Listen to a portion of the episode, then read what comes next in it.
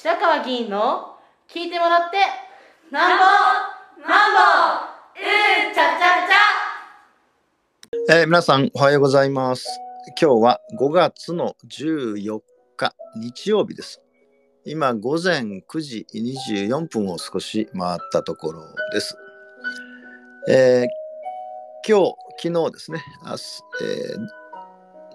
土曜日曜はいつもの通り私の地元の自治会の皆さんが集まってラジオ体操の第1第2をに参加をして今お話をさせていただいております。えー、選挙が越谷の市会員選挙終わって4月23日終わりましたが、まあ、その後ですね、まあ、連休がありましたので、えー、少し朝の駅頭が変則的になってるんですが、まあ、今週と言いますか、5月の8日の月曜日から12日まで、えー、いつもの通りですね、えー、朝の駅頭は続けておりますが、まあ、8日の日はですね、雨でしたので、えー、中止をいたしました。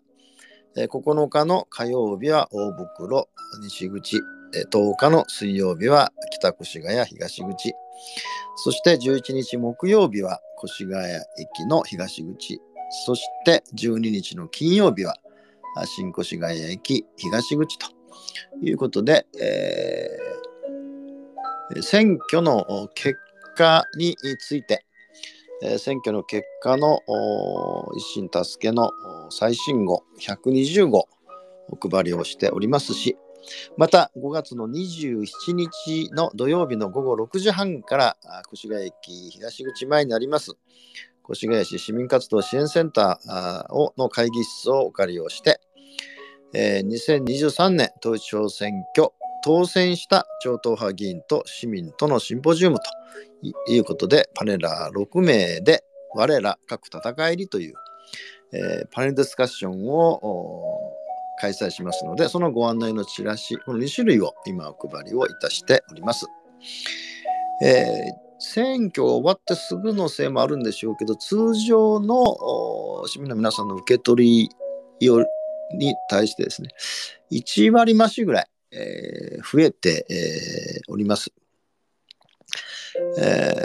ー、まあ、あの、一緒にですね、選挙を戦っていただいた吉田理子さんも毎日ですね、えー、一緒に姿勢レポート配っていただいているという効果もあるのかも分かりませんが、えー、いつもよりも多くなっているということで、えー、明日以降も、明日月曜日以降も通常通りの朝の駅頭は続けるつもりでおります。えっ、ー、とですね、まあ、選挙が終わったんでですね、直後のところには、あも含めてですね、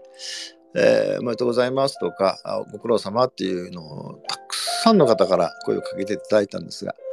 まあ、中にはですね、ちらほらとですね、えーと、トップ当選ではなかったんですねとか、あこれだけやってるからトップトップで、え、当選するのかなと思ってましたっていうのを、まあ、結構ちらほらですね、えー、話していただいてて、あるいは中にはですね、えー、楽勝だったんじゃないですか、私の一票なんか必要なかったですよね、という方ももちろんおられます。うんまあ、その結果の問題ですけども、まあ、確かにですね、今期目の当選を果たしました。で、1期目、2期目、3期目、4期目、5期目と、必ずですね、前回、前期のですね、選挙の結得票結果よりも必ず増やしていくと右肩上がりに増やしてきましたので、えー、そこから見るとですね今回はあ全体の票数を初めてですね。私が 6, 6期の間初めて票を減らしましたしまたその結果順位もですね、えー、6位ということになりましたから、まあ、結果から見ればですねえー、皆さんの期待に応えられなかったということなので、まあ、あのトップ当選ですねじゃなかったんですねという市民の方には、えー、もちろんお礼は申し上げますが、私の力不足でご期待にお答えすることができませんでしたというお話はさせていただいております。えー、で今日はですね、えー、越谷市が進めております4つの事業についてですね、その紹介やご報告をしたいと思います。まずですね、えー、っと、森林整備の実施に関する協定というのですね、えーまあ、埼玉県の自治体では、あ同しては初めてなんですが、小鹿野町ですね、小鹿野町と締結をすると。えー5月の1日の日にですね、えー小鹿野町役場の1階の議場でですね、え越谷市長の福田明市長と小鹿野町町長の森慎太郎町長さんで、えー協定を結んだということなんですね。で、これはですね、越谷市はですね、森林の保全及び地球温暖化対策の推進を図るとともに、森林を活用した自然体験を伴う保健、教育、文化的観光交流事業を実施していて、でその枠内で、えー越谷市と小鹿野町が、えー協定締結式をやりましたということです。でですね、えーとその協定の中身なんですが、えーと令和3年8月に埼玉県が森づくり課、あ森づくり課という課があるんですね、課に設置した埼玉県産と町を埼玉県かすみません埼玉県山と町をつなぐサポートセンターのマッチング事業のように整理しましたと。で越谷市はですねあの森林環境贈与税を活用し、これちょっとまあ説明が長くなるんで、ちょっとこっち説明を省きますが、まあ、森林環境税っていうのを皆さん払っておられるんですね。で、これを活用して、えー小鹿野町に越谷小鹿野交流の森と1.5ヘクタールの結構広いんですね。を整備することで埼玉県森林の CO2 の吸収量の認定制度に基づくカーボンオフセットの実施や、まあ、要するに CO2 削減の推進するということです。あの森林の吸収ってですね。で、えーさらにですね越谷市民を対象としたあ植樹体験、まあ、木を植えるんですね。あるいは環境学習子どもたちに対してですね。などを行って相互の交流を促進を図っていきますと。いうことでですね、で小鹿野町もですね、進んえ森林整備は進んでいまして、えー令和7年度にですね、小鹿野町と秩父市にまたがる秩父ミューズパークで開催される第75回全国植樹祭など、小鹿野町で開催されるイベントの PR をにつながっていくということで、まあ、協定を結びましたっていうのが一つです。では二つ目ですね。えーと埼玉県における県民事業者の皆様への協力要請等の期間の変更に伴う本市の対応についてと。で、これはですね、えーと、例のコロナの感染に対することで、えーと国がですね、令和5年5月8日ですね、5月8日に感染症の予防及び感染症の患者に対する医療に関する法律のえー、5類感染症に位置づける。まあ、まあ、2類だったのを5類に位置づけますよということで、えー政府対策本部の廃止を決定したと。で、これを受けてですね、埼玉県では令和5年3月13日から、えー当面の間としていた県民事業者の皆様への協力要請期間を令和5年5月7日までとして、えー埼玉県の対策本もへあの廃止しましたと。で、越谷市としてもですね、令和3令和5年3月13日から当面の間していた取り扱いを県と国に合わせてですね、令和5年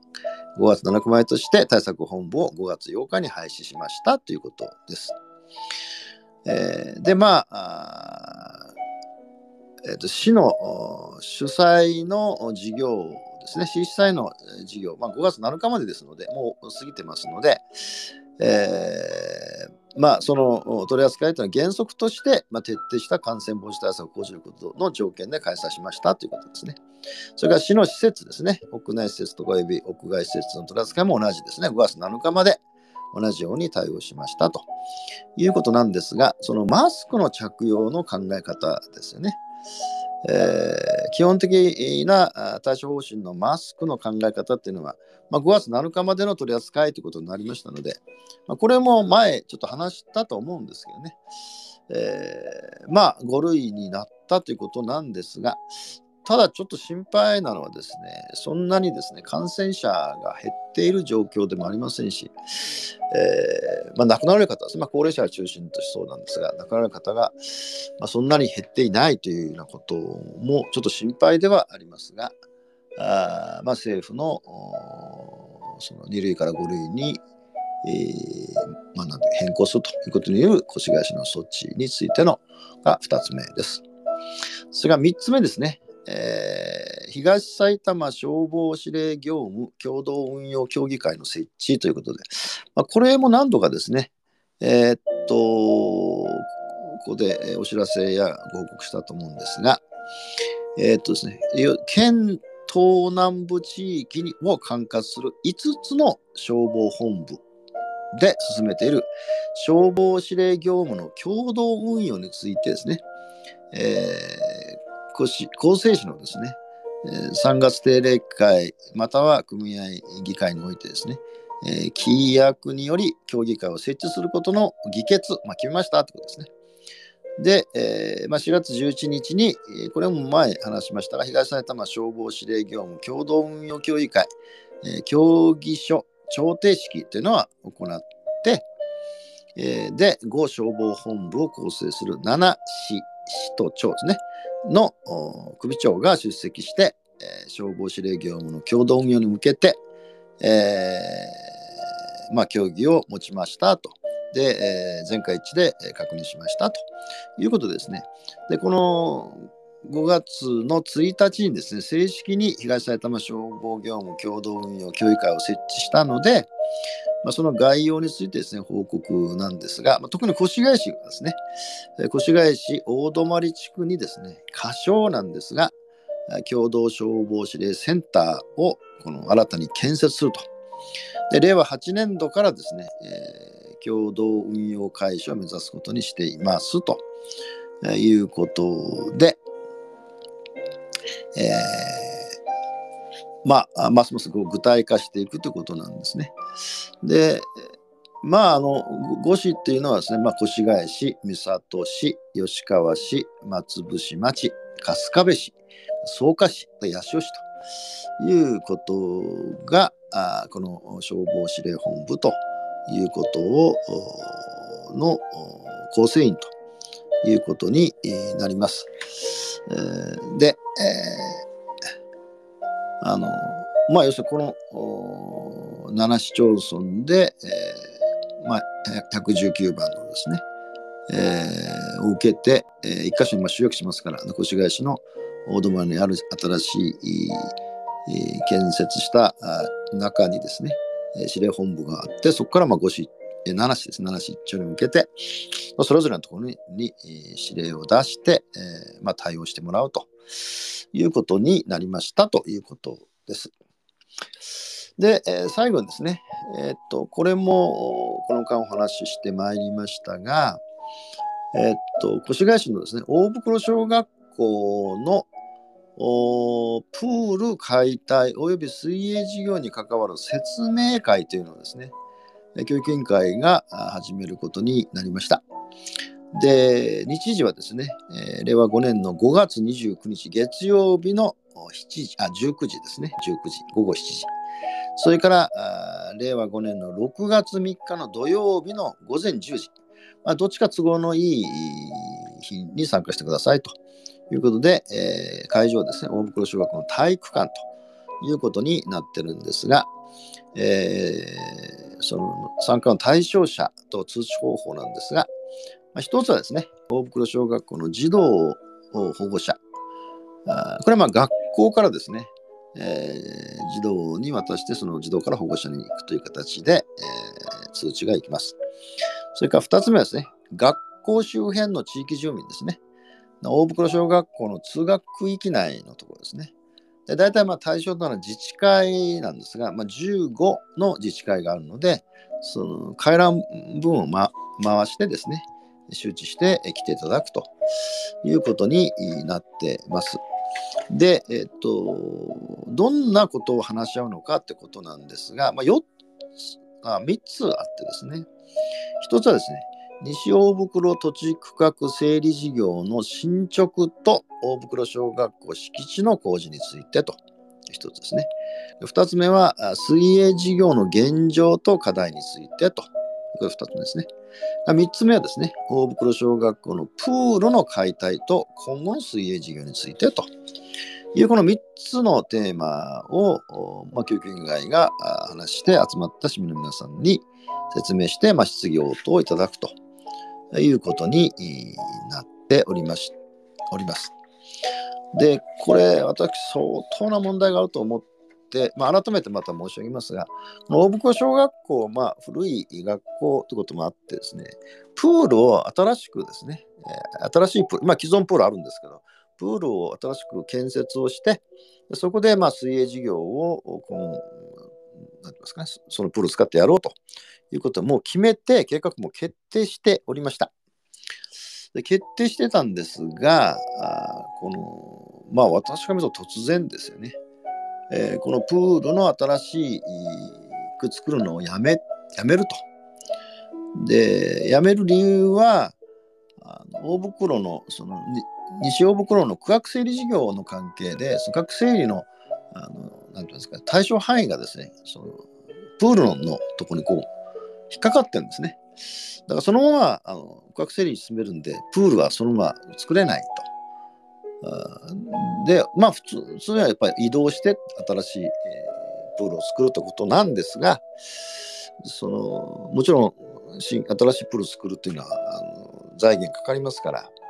えー、そのお金がかかるという問題と、それからそもそもずっとこの間ですね、大袋市長に限らずですが、全国的にもそうなんですが、その水泳事業というのをどうするかっていうですね、でプールのその管理が非常にですね、あの日常的に大変なんですね。えー、それから当然ですけど、子どもたち事故を起こったらまずいので、その複数の体制で、えーまあ、事業を進行しなきゃならないとか、それからまあ、梅雨の時は雨がバンバン降ってますからできないとか、夏はできるんですが、もうご存じ通り近年の猛烈な暑さなので、えー、その猛烈な暑い時はやっぱし、えー、プール授業できないとかですね。で、どうするかって検討してきたこともあったので、まあ、その副省の新しいプールを作るということが、いわばその区画整理で、一旦留保しなくちゃいけなくなったことを契機にですね、この水泳事業ですね、民間のあのスポーツ施設といいますか、に委託をして、それでやりますという方向を打ち出し、そして、え、市内の小中学校全体のですね、モデルにしていくと、え、モデル的な取り組みしていくと。いうことが、その、だからその既存、今あるプール、まあ1年ぐらいかけてやるって言ってるんですけど、今あるプールを解体をして、それで1年後からですね、え民間のその事業者に委託をしていくということなんですが、えー、とこれですねそのこのここの説明会に至るまでですよね。もっと言うと議会にこのそういうふうにやりますという3月議会のですね東証さんの時まで一切ですね。えー、保護者はもちろん子どもたちはもちろん自分の皆さんはもちろん関係者はもちろん誰にもですねあの、なんていうんですかね、相談をするとか、協議をするとかですね、えー、あるいはまあ民間委託と考えてるとかですね、新しい作ると決めたものをですね、えー、白紙に戻すというようなことは全く教育委員会のまあ私が見た一部のところで決めてるんですよね。市長部局もあの予算用概算要求の要望の時に上がってきたとおっしゃってるんで、だからまあ、どんなに早くてもですね、昨年の11月なんですね。で、そんなこやり方をですね、まあ、いわばですね、関係者の説明もしない、もちろん合意も取らない中でですね、どんどん進めて、しかもモデル校にするって言ってるんで、これも相当の問題なんですね。ただまあ、あの私は、まあ、あのということもありましたので、あのでは5年度の当初予算つい、1年間の当初予算は、まあ、これもあってですね、反対をしました。まあ、結果的にですね、賛成多数で可決をされましたので、えー、その新しい、えー、プールは建設されませんし、それから古いプールは解体されますし、それから民間委託化ということが始まる。もちろんそれは住民の皆さんが納得しなきゃダメなんですけども、ということで説明会なんですが、まあ、これも旧来通りで、計画の変更がおそらくできないんですね。今までも全部そうです。なんか計画を決めた後に計画、計画実施計画ですね、事実上の。それを、まあ、こうやってやりますからよろしくお願いしますということが一貫して続いてるんですね。これは蒲生地区の小中一貫教育を進める三学園構想もそうです。で、こういうやり方で果たしてですね、特にこれだけじゃなくてですね、えーまあ、町はこう縮大し小さくなっていくんで公共施設の半分はが小中学校でここをですね、えー、全体にですね縮小統廃合していくということをもう方針決めてるんですこれもまあ別の機会で何度も話しましたけど。こんなやり方をしてですね住民の皆さん保護者の皆さんですね子どもたちが納得するとはとても思えないんでまあ、だいぶその本会議場で指摘をしたんですが、あまりやっぱり基本姿勢は変わってないですね。ただまあ、説明会自身はですね、ぜひ多くの皆さんがですね、参加いただいて、えどういうふうに教育委員が説明するのか、あるいは参加した皆さんがどういうふうに、え思われるのかということを、ま知っていただく意味ではですね、当該の大袋小学校の地区の皆さんにはぜひ、まご参加いただきたいと思います。えー、今日は以上です。